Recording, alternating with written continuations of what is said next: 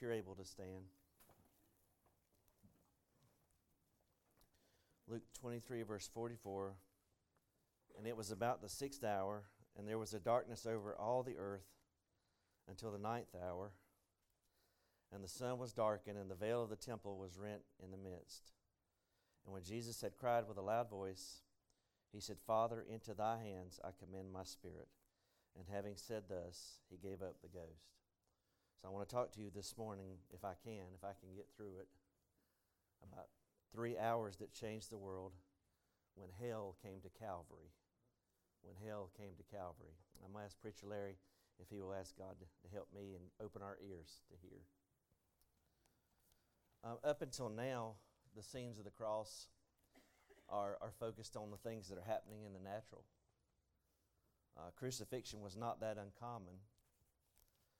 Uh, I've been practiced for years um, by different people. And uh, I'm sorry, I just feel such a heaviness in my spirit this morning. I feel like there's somebody here today, maybe somebody that's watching on Facebook that just desperately needs, the Lord wants to speak to you and tell you that He's paid the price for you. He's paid the ultimate price for you. You can be saved. You can just right where you are. You don't have to wait till I'm done with the message. You can come to this altar and pray and, and worship. But God's calling out to you. And I just praise you, Lord, for what you're doing. But uh, crucifixion is not that uncommon. And uh, unfortunately, we focus only on the natural aspects of it sometimes. You know, the pain and the agony of it. And it was a cruel, uh, cruel and, and unusual punishment reserved for the worst of criminals.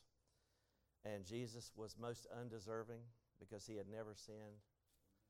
And he had endured a mockery uh, of trials, six trials he had endured. All of them were unjust.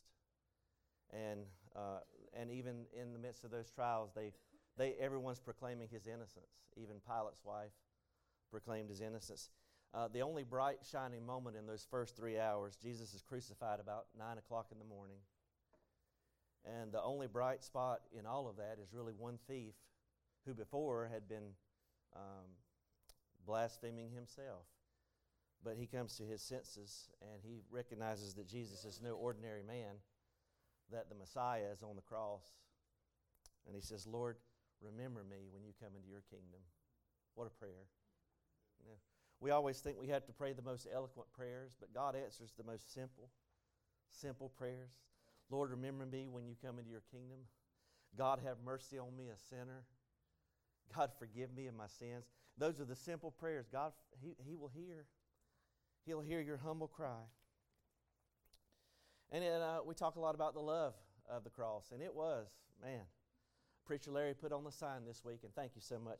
Appreciate the sign uh, ministry that Preacher Larry does every week.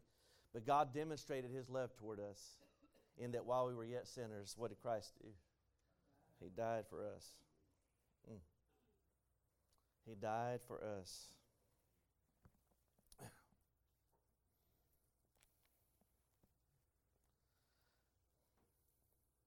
But when we get to that sixth hour, which is about 12 o'clock, darkness comes on the whole earth. Now, this is not an eclipse. It, uh, eclipse doesn't last three hours. And Passover is always during the, the, the full moon. So it wasn't possible. But this darkness covered the whole earth. Now, Jesus uh, is going to say three things in the first three hours. He's going to pray, he's going to say three things from the cross, um, a total of seven. Now, this darkness, there's four miracles that happen at the cross. I'm going to talk about two of them. Um, the first one is darkness comes all over. Now, what did the darkness mean? You got to understand that this is the middle of the day. The sun is at its apex, and nobody's out there with lamps and torches because this is in the middle of the day.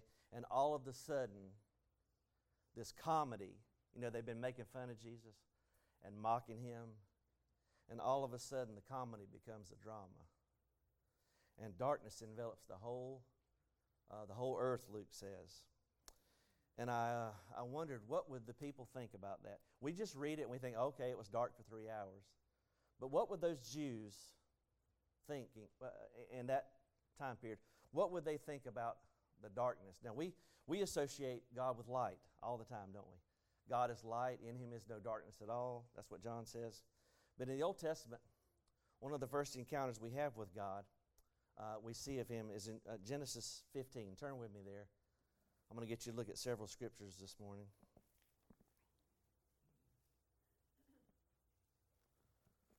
Genesis uh, 15.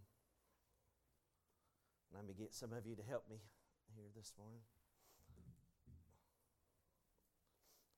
Adam, I may get you to help me here.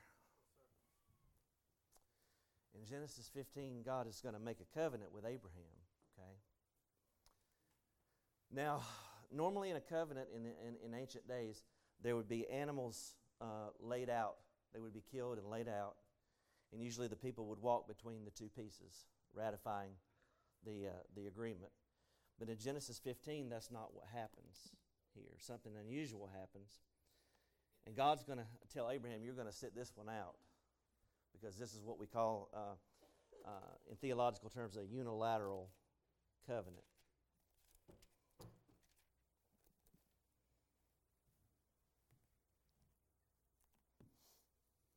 Sorry, it's taking me a minute to get here. I want to make sure I give Adam. Adam, if you'll read 1 through 12. After these things, the word of the Lord came to Abram in a vision, saying, Do not be afraid, Abram. I am your shield, your exceedingly great reward. But Abram said, Lord God, what will you give me, seeing that I go childless, and the heir of my house is Eliezer of Damascus? Then Abram said, Look, you have given me no offspring. Indeed, one born in my house is my heir. And behold, the word of the Lord came to him, saying, This one shall not be your heir, but one who will come from you, your own body shall be your heir. Then he brought him outside and said, Look now toward the heaven and count the stars, if you are able to number them. And he said to him, So shall your descendants be.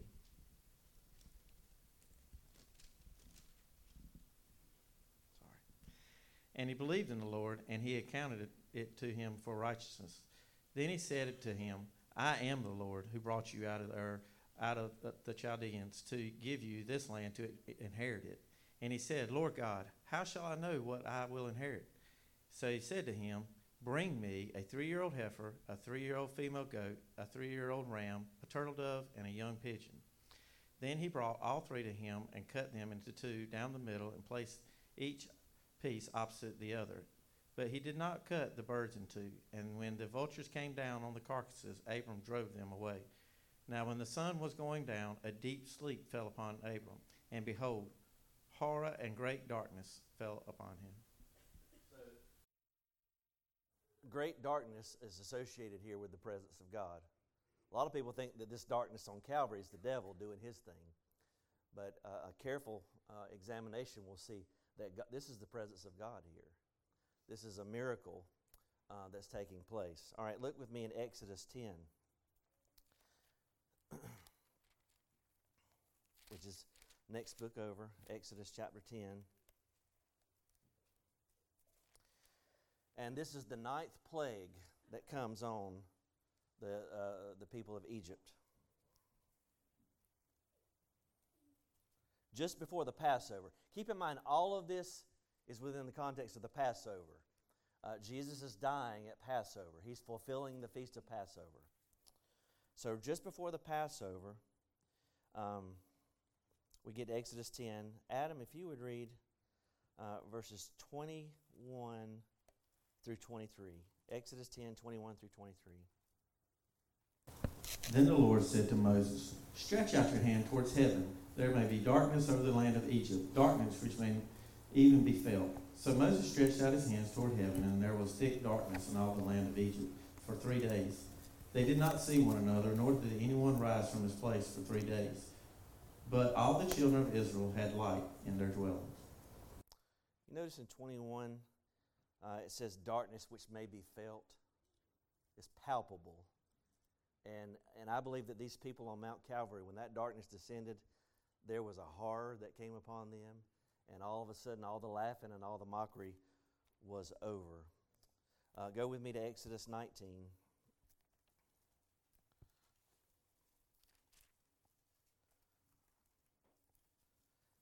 Adam, if you'd read verses 16 through 18.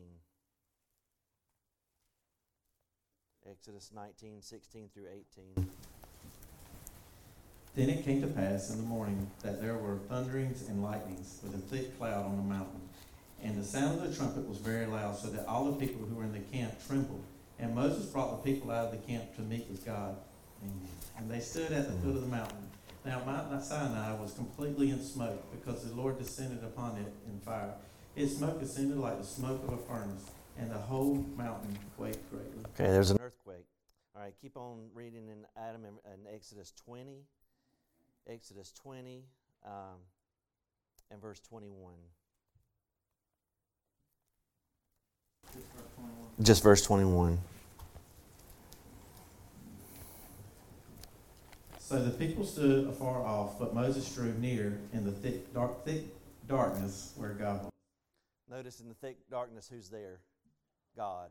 God's, God's there with Jesus uh, on Mount Calvary, and he brought hell uh, to bear. Let's look in Joel.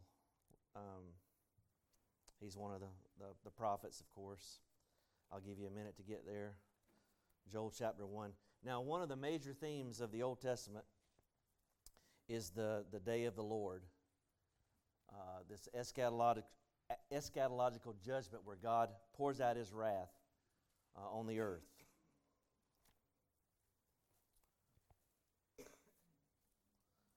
Joel 1. Adam, if you'll read, we're going to look at several scriptures in Joel. Uh, Adam, if you'll read Joel 1:15.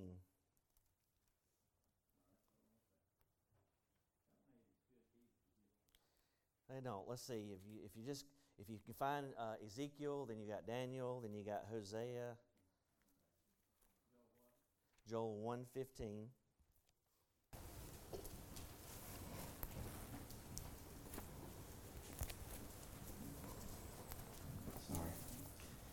Alas of the day, for the day of the Lord is at hand. It shall come as destruction from the Almighty. All right. Now Joel two verses one and two. Blow the trumpet in Zion, and sound an alarm in the holy mountain. Let all the inhabitants of the land tremble, for the day of the Lord is coming, and for it is at hand. A day of darkness and gloominess, a day of clouds and thick darkness, like the morning clouds spread over all the mountains. All right, now verse 10, same chapter. Oh, I'm sorry. You already, did you just read 10? Okay, verse 10. The earth quakes before them, and heavens tremble. The sun and moon grow dark, and the stars diminish their brightness. All right, now verses uh, 30 and 32, or 30 and 31. And I will show you wonders in the heavens and in the earth blood and fire and pillars of smoke. The sun shall be turned into darkness and the moon into blood before the coming of the great and awesome day of the Lord. All right, now in chapter 3 of Joel, um, if you read verse 15. The sun and the moon will grow dark, and the stars will diminish their brightness. All right, now let's go to the next book over, which is Amos. We're not, we're not going to go through all the Old Testament prophets, so don't get nervous. But I want you to see this. Next book over, Amos, chapter 5, verse 20. Would you read that, Adam? Amos 5, verse 20. Is not the day of the Lord darkness and not light? It is very dark, with no brightness in it. I hate, I despise your feast, and I do not savor your sacred assembly. All right, one more, Adam, then I'll give you a break. At Amos 8, verse 9.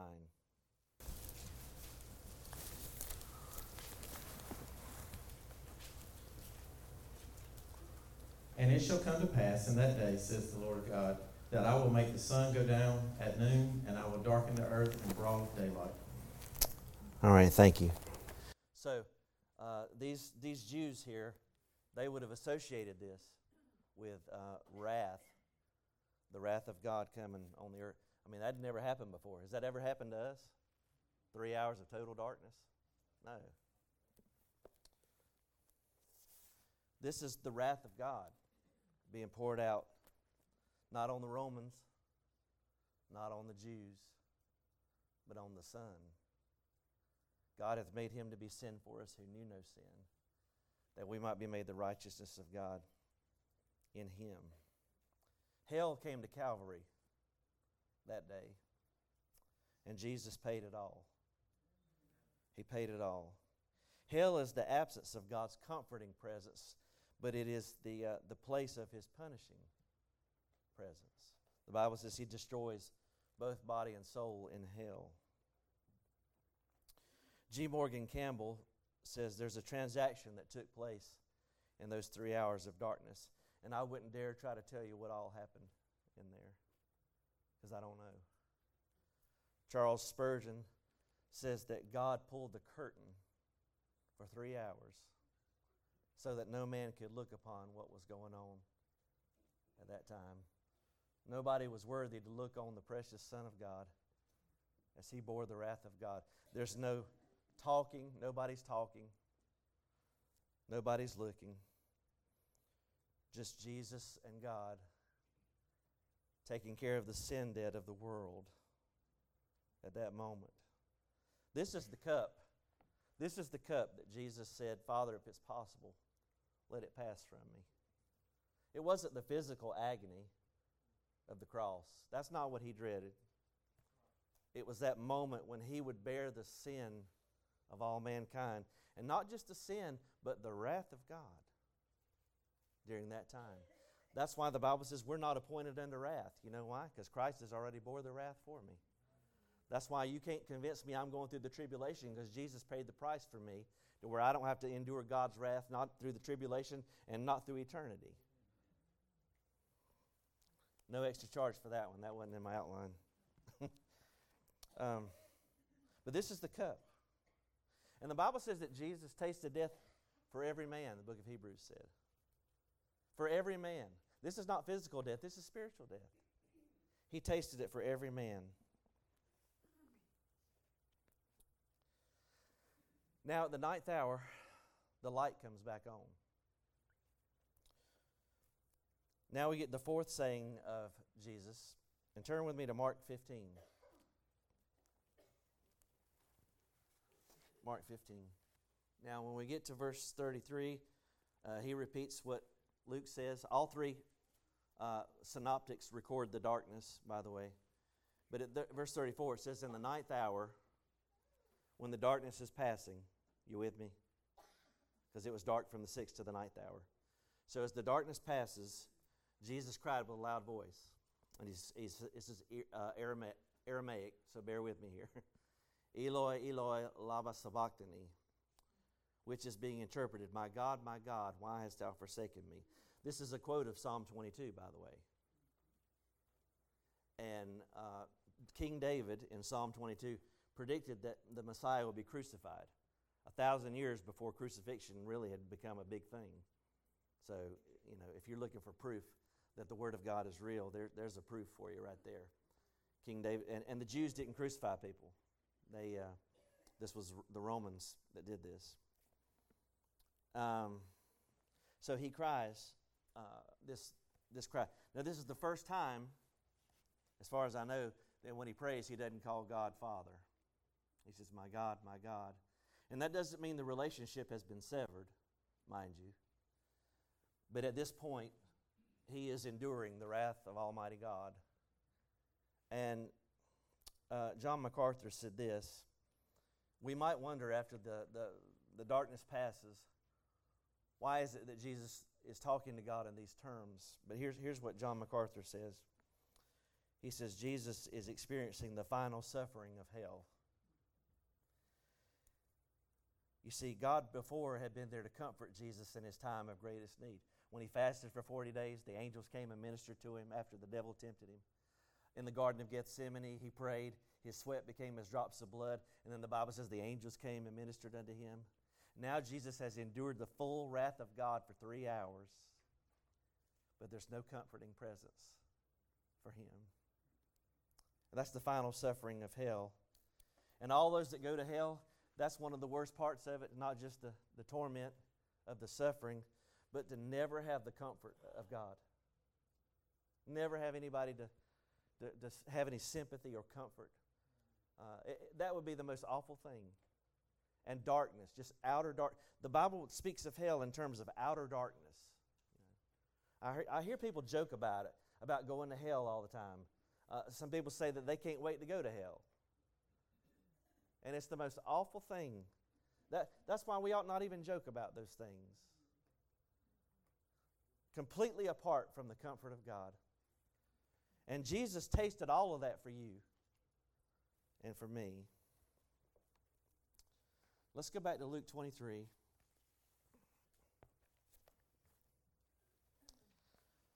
Luke 23. Now, when we get to verse 45, it says, The sun was darkened, and the veil of the temple was rent in the midst. Now we read that and we say, okay, oh well, that happened. And we don't understand what a miracle that was. For three hours, now this is Passover, okay? This, this is Passover. Now, for three hours, the priests have been in the temple waiting to sacrifice the lambs, Passover lambs. All of a sudden, they've been in darkness. They can't do their job. All of a sudden, the light comes back on. They're able to see. And it says the curtain was torn. Now, Matthew tells us that it was torn from the top to the bottom. Now, this thing's 60 feet high, 30 feet wide, and it's about as thick as a, the palm of a man's hand. Ray Hughes said that uh, the, the story has it that it would have taken 20 teams of oxen to tear it apart. But in a moment, that veil is torn. And this is the curtain. There's 13 curtains in the temple. And some commentators said, well, it could have been this temple and that temple, that curtain or that curtain. And I say hogwash, Hong Kong fooey. There's one curtain in particular. And this is the curtain that leads into the Holy of Holies where the presence of God is. Okay? So on that cross, atonement has been made, but not simply atonement, but now access has been granted because of that. Go with me to Hebrews 9. At this moment, all of the temple sacrifices are obsolete. At this point, the temple's obsolete.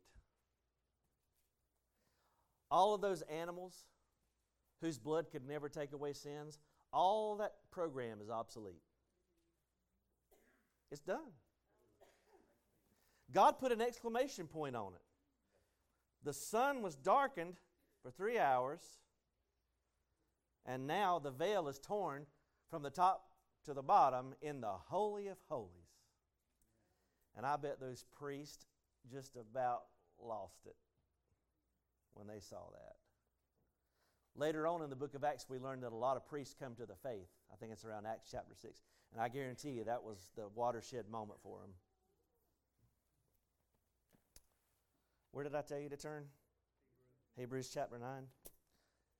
Adam, are you ready to work again? Okay. Hebrews chapter 9. Uh, read verses 1 through 8. 1 through 8. And pay close attention as he's reading. Then indeed, even the first covenant had an ordinance of divine service in the earthly sanctuary. For a tabernacle was prepared, the first part, in which was lampstand, the table, and the showbread, which is called the sanctuary, and behind the second veil, the part of the tabernacle, which is called the holiest of all, which had a golden censer and the ark of the covenant overlaid on all sides with gold, in which were the golden pot that had all the manna, Aaron's rod that budded, and the tablets of the covenant, and above it were the cherubim of the glory overshadowing the mercy seat. Of these things we cannot speak in detail. Now, when these things had been thus prepared, the priests always went into the first part of the tabernacle performing the services.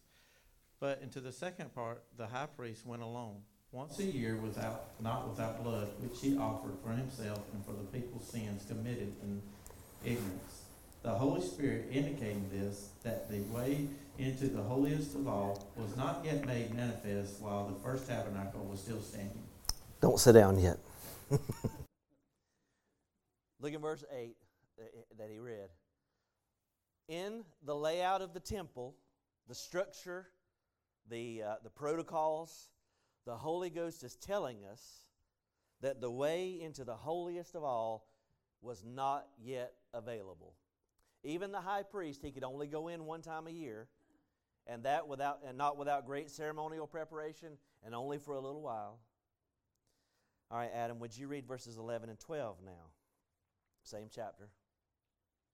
But Christ came as the high priest of the good things to come in a greater and more perfect tabernacle, not made with hands, that is, not of this creation. Not with the blood of goats and calves, but with his own blood. He entered the most holy place once for all, having obtained eternal redemption. Hallelujah. Glory be to God. Glory to be to God. All right, if you're not shouting yet, go to Hebrews 10 now.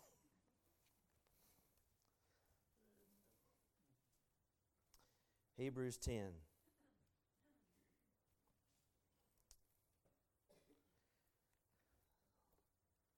All right, Adam, would you read verses 19 through 25?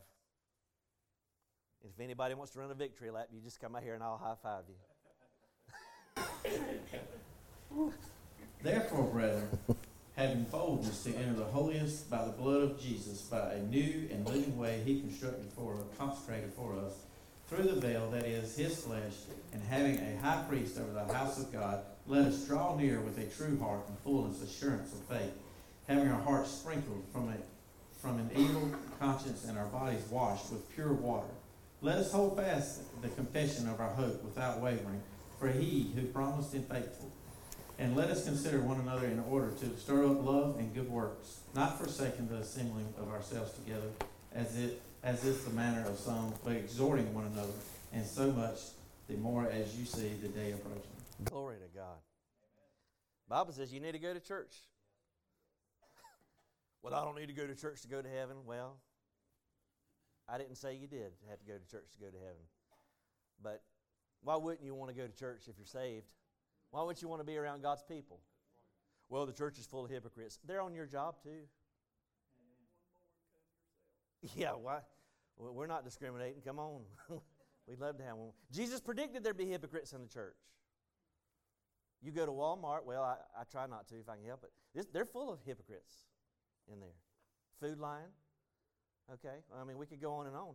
Not forsaking the assembling of ourselves together, but so much the more as you see the day approaching. We can see it coming, guys. We need to be reminded of what Christ did for us. You know, He's a worthy Savior, He is a loving God. He paid the price, having obtained eternal redemption for us. All right, there's two other miracles that happened, and I'm just going to mention them. There was an earthquake that happened, uh, and also it said it was so strong that rocks split. What would that be? Maybe an eight or a nine on the Richter scale? I don't even know. Um, and one other thing, and I don't fully understand it, but it says the graves were opened. And the bodies of saints, there was a discriminatory element there. Only the saints, uh, there were saints that came out of their graves after the resurrection because Jesus is the first fruits of the resurrection. Now, how do I explain that? I can't, and I'm not going to try this morning. But there, those were other, so there's total of four miracles the darkness, the curtain, uh, the earthquake and the bodies coming out of the graves. All right. Now, there's seven things that Jesus said from the cross. We've, we've mentioned a few of them. The next thing that Jesus is going to say in John's gospel is, I thirst. I thirst. Now, before, he had refused any, uh, any liquid. They had offered him the jar of vinegar before, and he refused it. And that was because he had to taste the full measure of God's wrath. But now that's over with. He says, I thirst, and it says that they took a reed with hyssop and put it up to his mouth, and it was vinegar uh, that they put up. And, and here we see his humanity. You know, he's, he's fully God and fully human. He experienced the agony. And we think about also the, the rich man in hell. You know, he wanted Lazarus to quench his thirst. However, for the rich man, his thirst still has not been quenched. That's a horrible thought, isn't it? And Jesus is experiencing thirst here, and they give him the, uh, the vinegar. The next thing he says uh, is three words in English, which is it is finished, one word in the Greek, which is tetelestai, and that means paid in full. paid in full. Nothing more you need to do, folks. Nothing you can do. He's paid it all. Now we get back to Luke 23.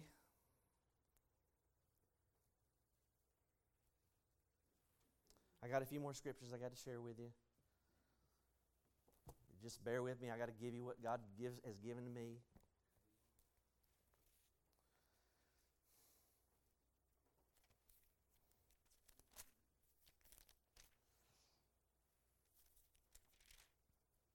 Get back to Luke 23 and get verse 46. And we get to the final cry from the cross. There's seven. That he, first thing he says is, Father, forgive them. They know not what they do. Then he says to John and Mary, Woman, behold your son. Son, behold your mother. Third one, he says to the thief on the cross, Today you'll be with me in paradise. Then uh, number four, Eli, Eloi, lama sabachthani. What my God, my God, why hast thou forsaken me? Then he says, I thirst. Then he says, It is finished. And now he cries. Does your Bible say with a loud voice? He cries with a loud voice. Now we skip over that little detail. We skip over that little detail. But the way people die from crucifixion is not from blood loss. I mean, that's a part of it. But uh, you die from asphyxiation.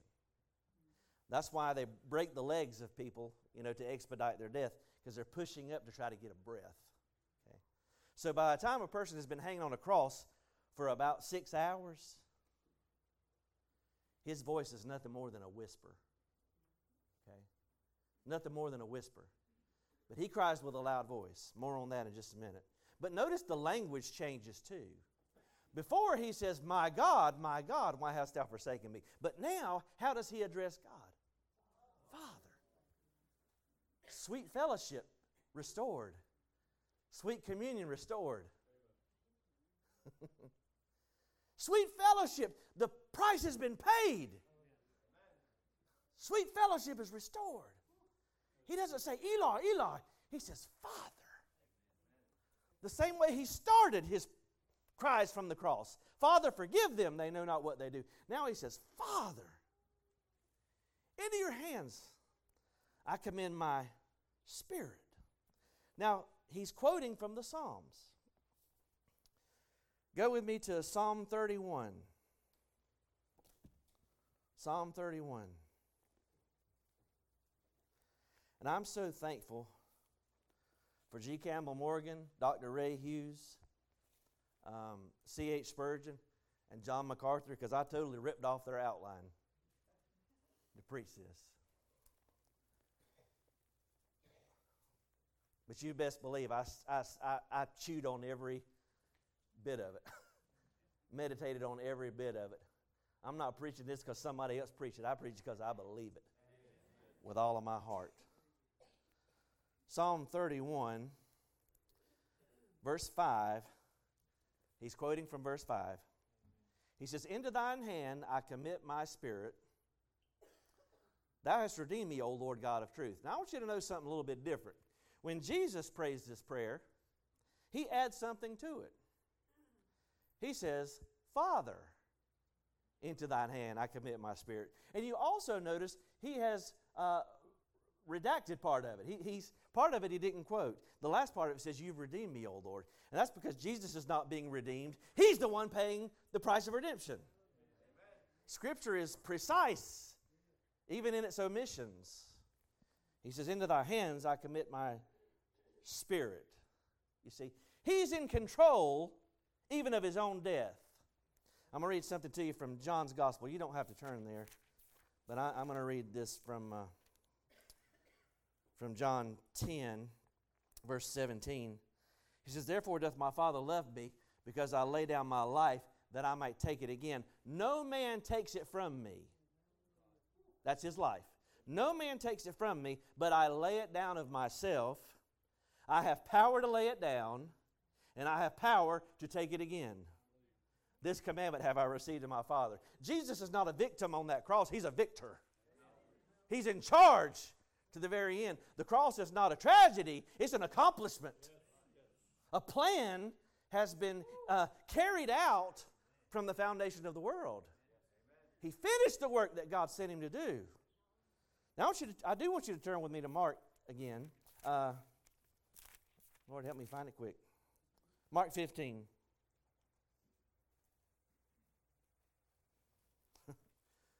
Mark 15.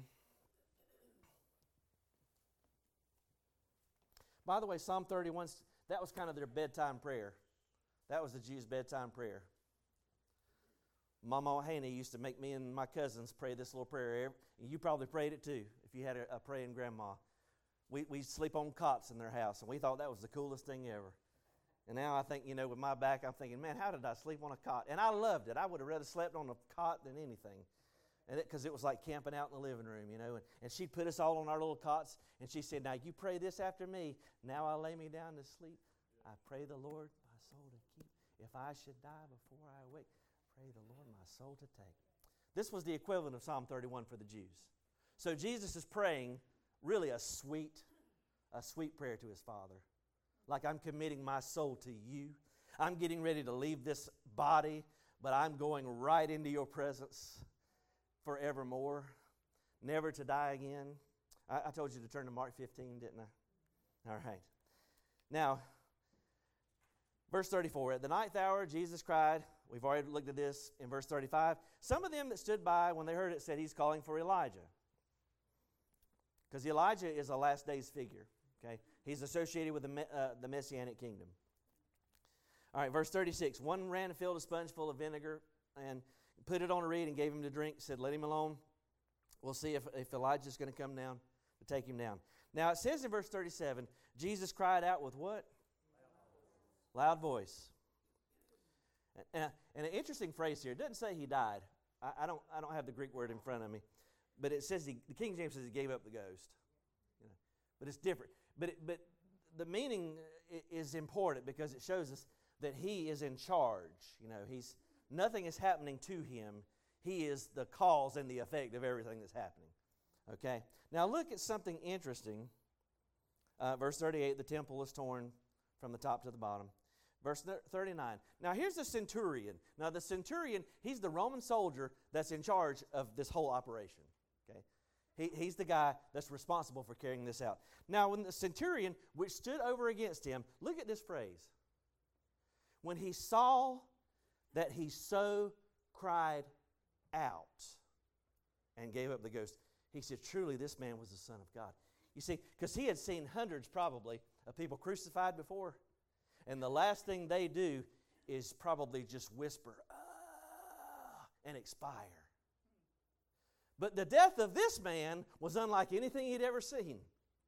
This man, not a victim, not, not swooning on the cross, just, just barely hanging in there, even though he had been tortured beyond recognition, beaten beyond belief, worn the crown of thorns, uh, had been uh, mocked, spit upon, crucified. But now the centurion sees something about this man that's totally different. And when he sees this man with all power in heaven and earth, even when he's on that cross saying, Father, into your hands I commit my spirit, the centurion says, This is the Son of God. This is the Son of God. This is the one. We have crucified the Lord of glory. And I bet at that moment he thought, What have I done? What have I done? What have I done? Imagine the horror of the darkness of the three hours. Now it's over with. Now it's over. Now in Genesis, you don't have to turn there. So, let, me, let me read you a little hymn. You're probably familiar with this refrain here. Isaac Watts wrote this. Well might the sun in darkness hide and shut his glories in when Christ the mighty Maker died for man, the creature's sin. Now, in Genesis 1, you may not be aware of this. Now, I know Case and Brantley and Sonny know this because they're in the preschool Sunday school class, but they learned this in the preschool Sunday school class that the sun and the moon were not created until the fourth day. Light was already there before they were created. And then you get to the end, the end of the book of Revelation, guess what? There's no sun and there's no moon. God paid the total price. Go with me back to Luke 23, and we're going to close, I promise you. This is it. I want you to see something.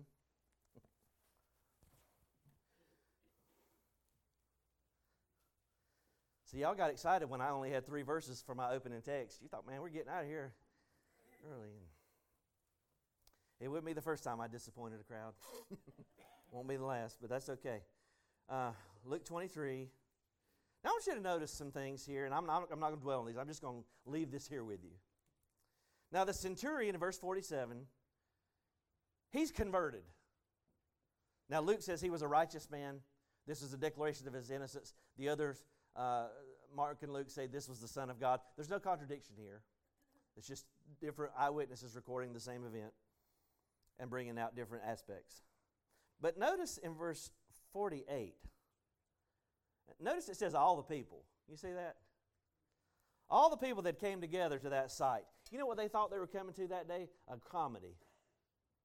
Oh, we're going we're going to watch a show. This, uh, MacArthur says it's almost vaudeville, burlesque. You know, they they put Jesus in the purple robe. They mocked him, you know, and there's this play. Even the two thieves uh, on either side is a mockery of, of a king and his two uh, courtiers, you know. But the crowd now, they had come, and they're an angry mob, right? The whole time they're, they're wagging their tongue at him and, and saying, Oh, if you're the Son of God, come down. But now that crowd that came to see a spectacle, they got one, didn't they? It wasn't what they expected, though. For three hours, for three hours, they had to stand still, not even knowing who was beside them, who was in front of them, or who was behind them. And I guarantee you, for those three hours, they were terrified. And then the, the temple is torn from the top to the bottom. And then there's an earthquake that's powerful enough to split rocks, right? And then the graves are opened up. Now, that crowd that came to see a spectacle, they have a different demeanor at this point. Beholding the things that were done, what does it say they did? They smote their breast. Now, you and I may not understand that, that idiom because we beat our chest in pride. You know, when our, when our team wins, or when, when somebody slam dunks in the NCAA tournament, what do we do? Oh, we hit ourselves. Yeah. Oh, look what I did. But in that culture, to smote the breast, to smite the breast, is a symbol of repentance. Earlier in Luke's gospel, he tells a story of two men that went up to pray. One was a publican, the other was a Pharisee. And the Pharisee's praying, Oh God, I thank you that I'm not like this other guy. You know, I, I do this and I do that and I do this, and I'm just, I, I'm the epitome of religiosity. But it says that other man, he wouldn't even look unto heaven, but he smote his breast. And he said, God, be merciful unto me, a sinner. You see. Now, am I suggesting this crowd got saved that day? No. But they're under heavy conviction at this point. They're under heavy conviction. And I truly believe that's why when you get to the day of Pentecost, and Peter says, With wicked hands you have taken and killed the Prince of Life. That's why the Bible says they were cut to the heart. And they said, What shall we do? We've killed our Messiah. This is the easiest invitation I'll ever get, Brother Adam. Jesus paid it all for you and for me. He died on the cross. He paid not just with his life, but he tasted death for you. He tasted hell. Hell came to Calvary that day. Now, would I try to describe it in any way? No, I, I don't know. The horror that Jesus went through. You say, well, how could he do it in three hours? Because he's fully God and fully man. He's an infinite being. And so he can bear the wrath of God in three hours. But listen to me, dear friend. If you leave this world, and we're all leaving this world, one way or the other, by way of the rapture or by way of the grave, we're all leaving this world. And you go to God and you say, I'm going to be saved by my good works, by being a good person. You are going to be in hell forever because you can't pay the debt that Jesus paid. You'll never be able to afford your way out. You'll be there forever and ever without any comfort, without anything to drink, in suffering, in agony. And you say, well, that sounds awful. How do I get out of it? Well, it's simple. You can just call on the name of the Lord right now. It's, this is easy as it'll ever get, guys. If you get left behind in the tribulation period, you're going to have to give your life for Jesus. And if you won't live for Him now, how are you going to die for Him then? Christ paid it all. The Bible says He tasted death for every man. Jesus paid hell for you so that you'd never have to go there. You'd never have to go there. in Romans, it says that there's no condemnation to those who are in Christ Jesus. So let me talk to the believer here for just a moment. Talk to the believer. In Romans 8, verse 1, Paul says this, because I don't want you to ever forget. I think sometimes we, we forget what God's done for us. We do. We, we get saved and then we get used to doing things our own way. But in Romans 8 1, it says, There's therefore now no condemnation to them who are in Christ Jesus, who walk not after the flesh, but after the Spirit. For the law of the Spirit of life in Christ Jesus has made me free from the law of sin and death, that what the law could not do, for what the law could not do, in that it was weak through the flesh, God did by sending his own Son in the likeness of sinful flesh, and for sin condemned sin in the flesh. Do you see that? Believer, we're not condemned because he bore your condemnation. And if that's not something to praise God about, I don't know what is. Would you stand? If you don't know the Lord as your Savior, I'm not going to say repeat after me. I'm just going to ask you to call on God and talk to Him as you would talk to anybody else. God, forgive me of my sins. Save my soul. I believe Jesus died on the cross for my sins. I believe that He rose again the third day. Be my Lord and my Savior. Believer, maybe you're struggling with something here today. Maybe you're struggling. Come here and leave it on this altar. Maybe you just want to come give thanks and say, Thank you, God, that I don't ever have to bear the agony of hell because you did it for me. Would you come?